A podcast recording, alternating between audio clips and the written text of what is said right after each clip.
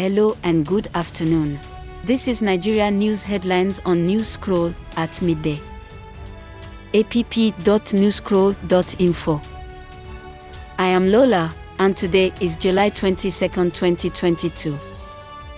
Here are the top Nigeria news headlines, filtered from multiple sources.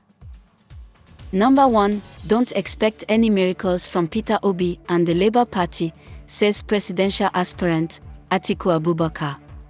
Report by Vanguard NG. 2. Peter Obi made a mistake defecting to the Labour Party, says presidential aspirant Atiku Abubakar. Report by Ripples Nigeria. 3. The EFCC to arraign ex-accountant general of the Federation over a 109 billion naira fraud.